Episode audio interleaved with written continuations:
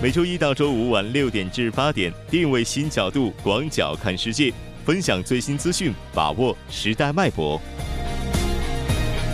锁定新闻在路上。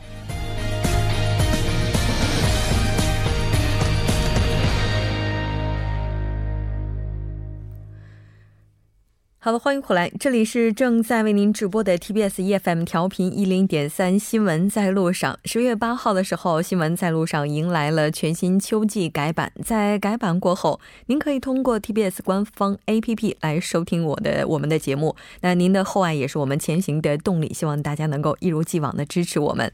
稍后第二部节目当中将为您带来今天的半岛之外、首尔新生活以及听首尔广告过后马上回来。关注半岛之外事态走向，传播全球动态新闻声音。半岛之外，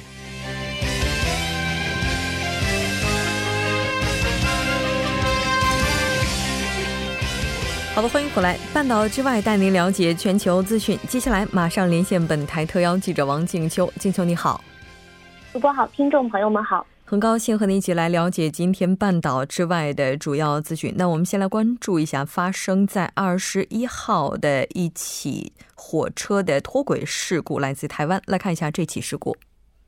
好的，在二十一号下午的五点左右，台铁的普悠玛六四三二次列车在台湾宜兰的苏澳新马车站发生了列车出轨的一个侧翻事故。事发的时候，八节车厢是全部脱轨。其中五节发生了翻覆，事故造成了二十二人死亡，一百多人受伤，是台铁近三十七年以来最严重的事故。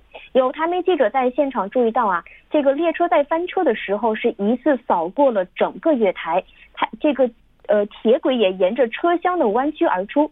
其中列车的第一、二节车厢是受损较轻，第三至第五节车厢是呈一个扭曲的状态，第六节车厢的状况是最为严重，部分车厢是直接撞碎围墙，掉入了一旁的一个丛林当中。主播，嗯，是的。当然，目前的话，就事故的原因是有很多猜测的。除了刚才静秋记者提到的之外，还包括列车呢可能在行驶的过程当中出现了超速，但自身的保护系统又出现故障，而导致事件的发生。当然，目前最终的调查结果是还没有正式出炉的。那针对这起事故，我们也来看一下台湾政界人士的表示。好的，据台湾交通部的负责人称，发生事故的列车是刚刚运行六年且进行过大的保养，是状态不错的列车。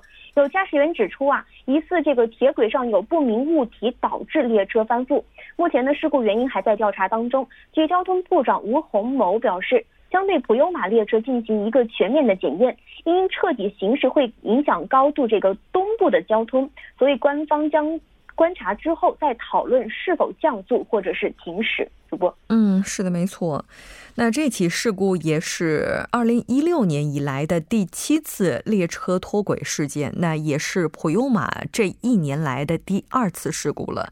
普悠玛呢是采用了日本先进的技术，当然目前这个情况来看的话，仅仅投入六年运营，这个过程可能还是需要更多官方的解释。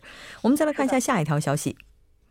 下一条，特朗普说中国干预中期选举，美国网络安全公司称并没有发现。主播，嗯，是的。那我们先来看一下相关的报道内容。好的，据彭博社在二十号报道说，美国网络安全企业顺着特朗普的指控仔细搜索，却未发现中国干预中期选举的蛛丝马迹，与美国联邦及地方政府合作监视。选举威胁的金山火眼公司的首席情报分析师卢克表示，未监测到任何有关中国人针对中期选举的证据，也没有发现和即将到来的选举有关的信息。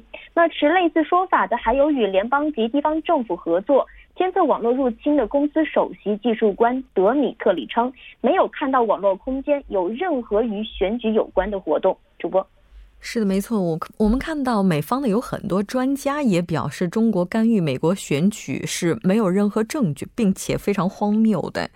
但似乎这并不妨碍美国政府继续抹黑中国，仍然还有一些质疑的声音。是的，在当地时间十九号，美国国土安全部联邦调查局和美国国家情报总监办公室警告称。包括中国在内的一些国家正在影响美国舆论的运动，但依旧没有给出证据。主播，嗯，是的，没错。那当然，如此看来的话，之前的通俄门事件可能也是需要更进一步的调查了。我们再来看一下下一条消息。俄方说，美国若退出中导条约，俄将做出必要的回应。主播，我们先来详细了解一下俄方的立场。好的，俄外交部副部长里亚布科夫在二十一号对俄媒说，美国打算退出中导条约是一个严峻的问题。解决该问题需要美俄双方来通过公开辩论的方式。如果美方粗暴行事，像其退出伊核协议那样一意孤行的单方面退出中导条约和其他国际协议以及相关的机制，俄方将采取包括军事技术手段在内的回应措施。主播。那中导条约它的全称是苏联和美国消除两国中程和中短程导弹条约。那由美国和苏联在一九八七年的十二月八号签订。条约规定，两国不再保有生产或试射射程在五百公里至五千五百公里的陆基巡航导弹以及弹道导弹。那俄国家杜马的国际事务委员会主席，我们来看一下他是如何看待美国的这一打算的。好的，俄国家杜马国际事务委员会主席斯卢茨基在二十一号表示，美国打算退出中导条约，试图在全球裁减军备的道路上埋下一颗大地雷。斯卢茨基说，美方退出该条约将给核军备控制带来严重的危机，使世界面临军备竞赛。如果美方退出中导条约，俄方具备所有必要的手段来确保自身以及其盟国的安全。主播，嗯，是的。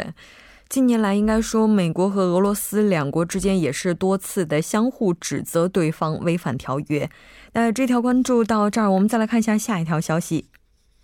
中美洲三千人移民队伍进入墨西哥，继续朝美国挺进。主播，嗯，是的，应该说，美国应该说这个移民政策是在不断收紧的。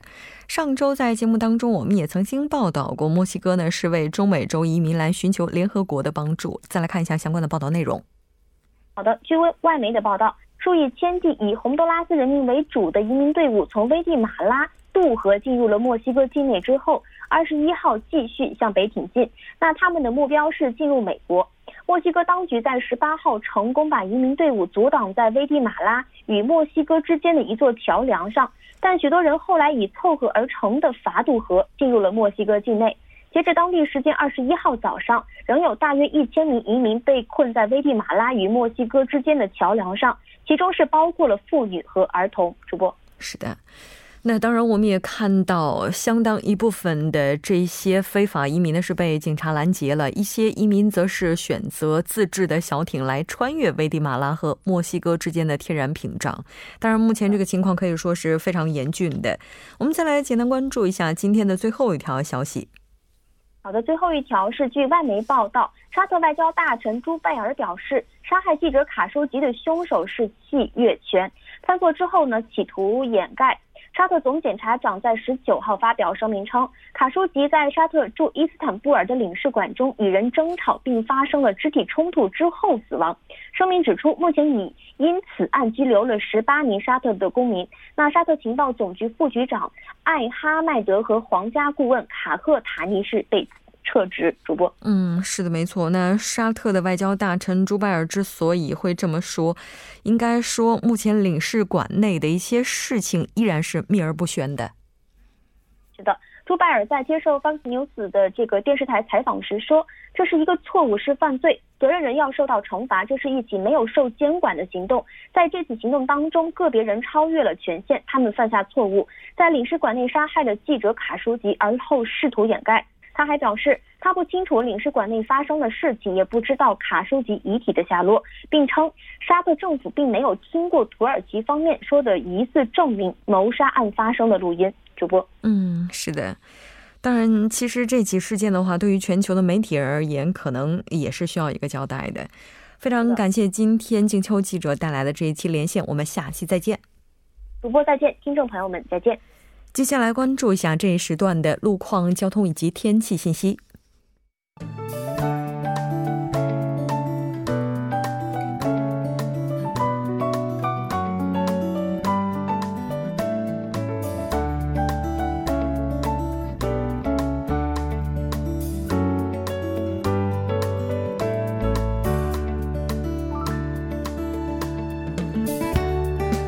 晚间六点四十一分，依然受程琛为大家带来这一时段的路况及天气信息。继续来关注晚高峰时段首尔市的实时路况。第一条消息呢，来自盆塘水西路青潭大桥方向长治交叉口至滩川一桥，以及青潭大桥由南向北方向，以上两条路段目前由于晚高峰行驶车辆的增多而交通停滞。那在相反方向的青潭大桥由北向南方向和滩川一桥至水西交叉口，目前呢这两条路段的路况也不是很乐观，行驶车辆呢在不断的增多，路况复杂，还望途经的车主们保持安全车距，小心驾驶。接下来呢，是在奥林匹克大陆河南方向，之前呢发生在唐山铁桥附近路段的追尾事故，已经得到了及时的处理。但受事故余波影响，目前相同方向的路段，一直到嘉阳大桥为止，拥堵都是比较严重的。请来往的车主们参考相应路段，小心驾驶。好的，继续来关注天气。今天夜间开始到明天晚间时段为止，首都圈以及中青北道等局部地区会出现少量的降雨，气温不会受到明显影响。同时，大气扩散逐渐转差，将有轻至中度霾。公众出行时呢，需要做好防护措施。一起来关注首尔市未来二十四小时的天气预报。今天夜间至明天凌晨阴转小雨，最低气温十度。明天白。天多云，最高气温十九度。好的，以上就是这一时段的天气与路况信息，我们稍后再见。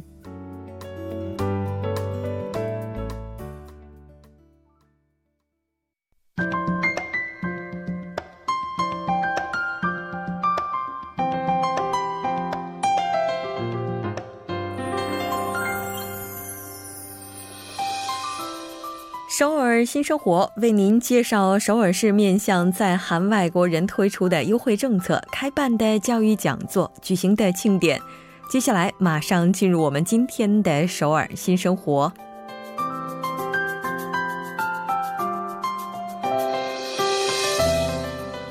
来看一下今天的第一条消息。那这条消息是永登浦区多文化家庭支援中心为在韩国生活了三年以上的结婚移民者提供的定居项目之“我所追寻的就业之路”。那个查查卡能去 make。那这次时间是在十一月的九号、十六号、二十三号周五下午从一点到三点。九号的课程内容是通过了解更多职业信息来寻找最适合自己的职业。十六号呢是外语讲师的职业说明会，二十三号是翻译职业说明会。那这次活动主要面向的群体是结婚移民者。那这次一共会招募十人，地点呢就是在永登浦区的多文化家庭支援中心。申请截止日期是到十一月二号，您可以拨打电话零二八四五五四三三零二八四五五四三三进行更加详细的咨询，当然也可以直接进行报名。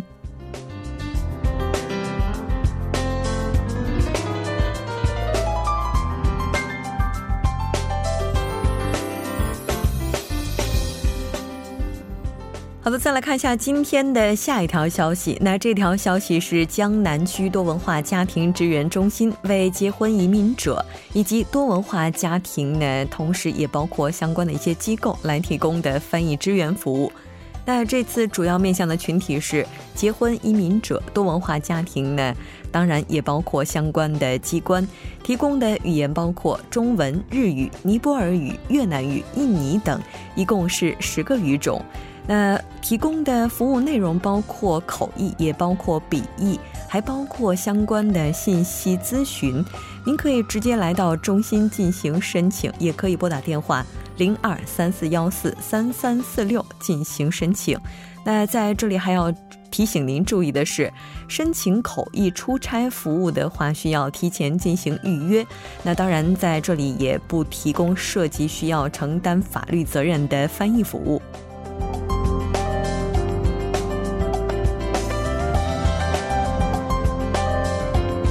看一下今天的最后一条消息。那这条消息是江西区多文化家庭支援中心为家里有准小学生的多文化家庭提供的入学信息说明讲座。那这一次的时间是在十一月十号上午，从十点半进行到十二点半，地点呢就是在江西区的多文化家庭支援中心，面向的群体是家里有六到七岁准小学生的多文化家庭父母。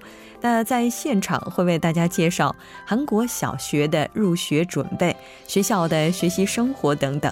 详细信息您可以拨打电话零二二六零六二零三七零二二六零六二零三七进行更加详细的咨询，当然也可以直接拨打这部电话进行报名。好的，以上就是今天首尔新生活的全部内容。稍事休息，马上为您带来今天的听首尔。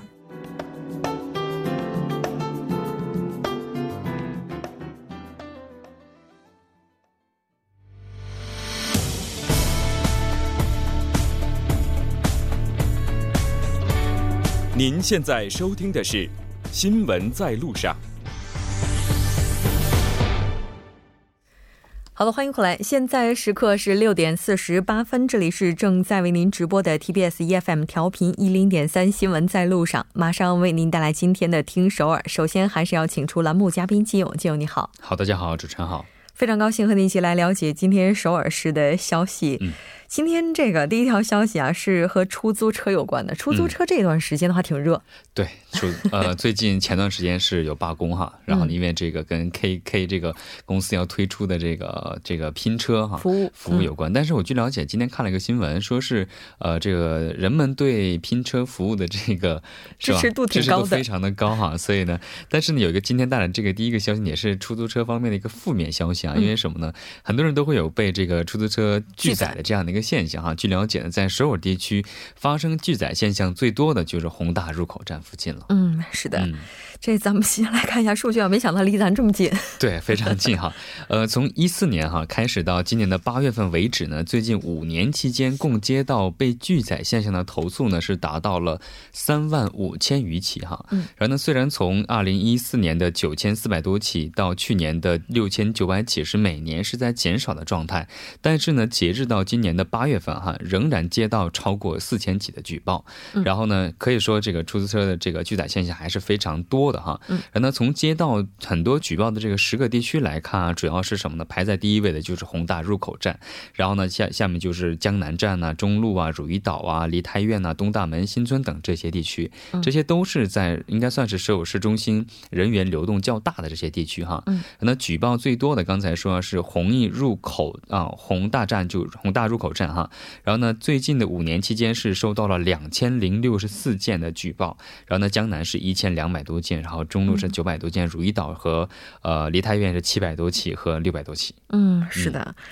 你说这个这种情况，这个数字的话，大家支持拼车似乎也就找到了根源，是吧？嗯，对，因为我其实是一个不不是经常打车的人哈，但是呢，我也这个概率我也遇到过这种被拒绝过的这样的一个经历啊，所以说。肯肯定是非常多的哈，是，嗯，咱们来看一下首尔市有什么动作吧。嗯，首尔市呢也是这个为了防止这个拒载的出租车这样的现象哈，是是推进了其中有一段这个集中管制的这样的制度哈，而且呢回收了这个自治区对拒载乘客的处分权利，应该是然后呢回收之后呢首尔市政府来进直接进行处罚，但是呢拒载的现象还是非常的多哈，没有被根除。然后呢共同民主党党议员一个叫安宇啊，他分析啊并。公开了这个首尔市拒绝乘坐出租车的相关资料啊，他敦促到啊，呃，他的建议是每周五呢都要定期取消对个人出租车的这个限制的制度，然后呢应该引进这个比如说夜猫子巴士啊等一些深夜能够代替这个出租车的一些交通的手段，嗯，然后呢制定其他的一些多种有效的一些对策。嗯，是的。当然，不管怎么样的话，出租车行业自身如果他们没有办法去克服这些问题的话，那除了开公司之外，哪怕没有开公司，也可能会有其他的一些平台，然后出现来满足公众的这个需求。对，那我们再来看一下下一条消息。好，第二个消息呢是说完了这个出租车哈，我们再说一下这个地铁哈。据了解呢，首尔市地铁不正当乘车的现象呢，在四年期间呢，呃，这个不当不正当乘车的人数呢是达到了十六万人。Ohr. 这个数据的话还是非常高的。我们来看一下具体的情况。这个是呢，首尔市和首尔交通公社哈向国会提交的资料显示呢，从二零一四年到二零一七年的四年内，一共有十六万两千四百多人因乘呃因这个地铁非法乘车被揭发，由此呢带来的征收的附加的金额是达到了六十二亿韩币哈。嗯，然后呢不正当乘车征收的这个附加金额呢，是从二零一四年的十一亿韩币增加到了。二零一六年的十七呃十七亿韩币，嗯，然后呢去年呢是增加到了十八亿韩币，然后呢这四年期间呢一共是累计达到了六十二亿五百多万韩币的这样的一个规模，嗯，然后呢从类型上来来看呢，其实主要占占最多的应该就是这个呃逃票的这样的一个现象哈，然后呢而且揭发最多的地区呢是明洞站，然后呢人数呢是达到了数万人。为什么明洞这么多呢？是因为它的出口比较多，还是因为外国人比较多？我觉得还应该都有一个一部分原因吧。因为流动人口本身就多，然后再加上一些外国人，所以呢，就出现了管制不当啊，或者是呃管制疏忽。可能有一些本地人也会觉得哦，这个地方可能比较舒服，所以呢，他也 有个侥幸的心理。这个比较宽容哈。对。那为什么会有这么多的人，就是他们不购票就乘车？嗯，其实针对这个地铁站的这个。逃票现象哈，其实很多人都应该知道哈，在如果发现你非法乘车的时候呢，会处以三十倍的罚款。嗯，听这个倍数的话，是我们觉得非常的多哈。但是呢，我们知道一次乘车的价格是一千两百五十或者一千三百五十这样的一个标准，看有没有折扣了。对，如果是三十倍的话，也只有四万五百韩币。所以呢，很多人就会选择呃存在这样的侥幸心理哈，因为我们可以统计一下，一个人一个月即使是用地铁的月票的话，它这个是价格是六万左右的韩币。嗯，所以呢，他即使是投逃票两三次、四五次的话，他们可能就会可能觉得赚到了，所以这样的一个侥幸心理。是。这违法的成本还是比较高的，三十倍呢哈。当然，我们在这里也是再次呼吁大家应该要合法乘车。对，那再来看一下最后一条消息。好，第三个消息呢是首尔啊仁川市哈计划呢，截止到明年的六月份，在仁川的全境展开一个调查，就是针对空房子的实事这个实际情况的一个调查，然后呢制定相关的整顿计划。嗯。是因为现在空房子数量比较多吗？对，应该就是这样的。因为很多现在有很多艺人有多套房啊，或者是有 还没查完呢。对，还没查完，或者是还有一些现象，就是一些呃一些废弃的房屋这样的啊，因为没有被利用起来的。嗯。然后呢，据了解呢，随着这个空房数量的增加哈，它以其中一个原因就是呃，其中一个效果就是带来的就是很多人没有房子住，还有一个呢就是危害了城市的一些美观，然后呢还会威胁一些居民的安全。问题，然后呢，因此决定了制定相关的空房的综合的对策。首仁川市呢，将在城市整备事业没有进展的地区呢为中心进行这项的一个调查。然后呢，仁川市呢计划呢以实际情况调查结果为基础哈，整顿空房子密集的这个地区，然后呢建设把它们改造成一些幸福住宅或者是公共住宅或者是青年住宅。嗯，然后呢，此外呢还计划和韩国的鉴定院建立一个空房的信息这样。的一个系统哈，运营市民们可以调查，然后呢，可以让市民们能够查到或者是利用起利用起来的一个一个网站哈，然后呢叫做空房信息银行。然后呢，据推测哈，现在仁川地区呢一共有一千六百九十九户这个空出来或者是被废弃的这样的一个空间。有可能，因为毕竟像地方的话，它的人口相对首尔还不是那么的密集。嗯，对。那当然，我们也希望从仁川开始啊，接下来。就是很多的地方城市，对首尔市要是有这么多住房的话，是不是房价就能下来了？对，其实首尔市也在一直 推进这个公共住宅啊，利用这些业余的这个没有被利用的空间进行改造的这样的工程。是的，没错，这是无房者我们的一个美好的期待了 哈。非常感谢金勇带来今天的这一期节目，我们下期再见。好，再见。那稍后在整点过后马上回来。